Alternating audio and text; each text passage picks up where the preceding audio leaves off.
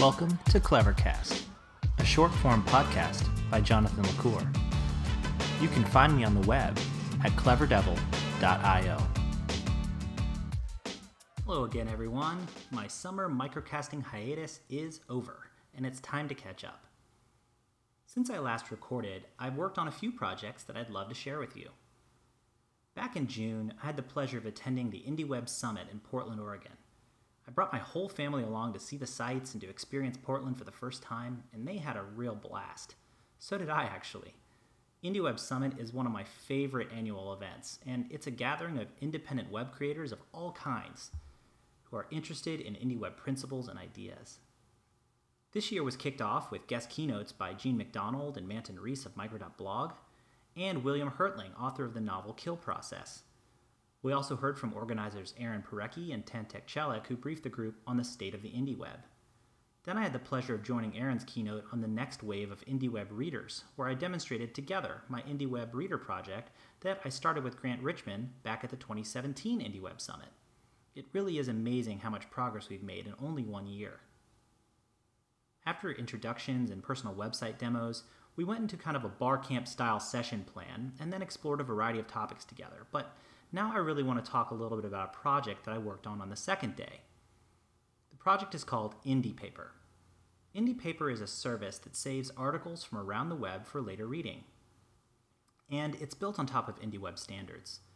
You can read more about it and try it out at indiepaper.io. From the site, you can also authenticate with your website or a microsub service like Aperture.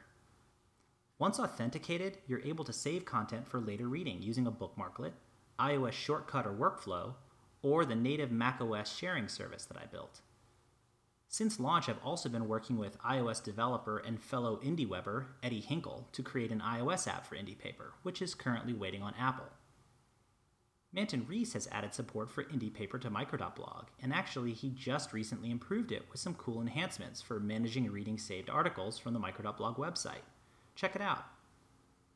Speaking of Micro.blog, let's talk about another project I worked on this summer. It was inspired by my lovely wife, Lacey, who has been hounding me to help her get a personal website up and running for quite some time.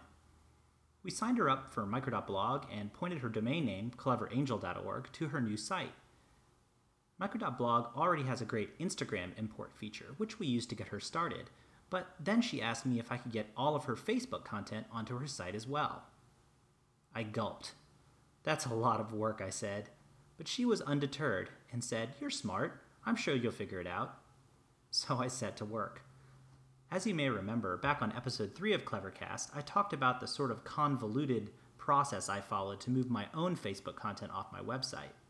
But since then, Facebook has actually significantly improved the quality of its export data, adding a structured data export using JSON format, in addition to its old HTML export. Using the much better export data, I wrote some Python code that transforms most important content from that file into a format compatible with micro.blog and then publishes it. The project is called Ditchbook, and I'll make sure to put a link to it in the show notes. Let me know if you give it a shot. Once I had all that content on her website, my wife asked me if she could have an On This Day feature like I do on my site. Alas, I told her micro.blog doesn't have that feature. But again, she was undeterred and said, You're smart, I'm sure you'll figure it out. So again, I set to work. Within a few days, and with some help from Manton, I was able to build a service that lets any micro.blog user add an on this day page to their own website simply by copying and pasting a few lines of code. The project is called Micro Memories, and the source is available on my GitHub. I'll also include a link to the project in the show notes. As you can see, it's been quite a busy summer. Hopefully, I can get back into the groove of posting Clevercast episodes now. Until next time.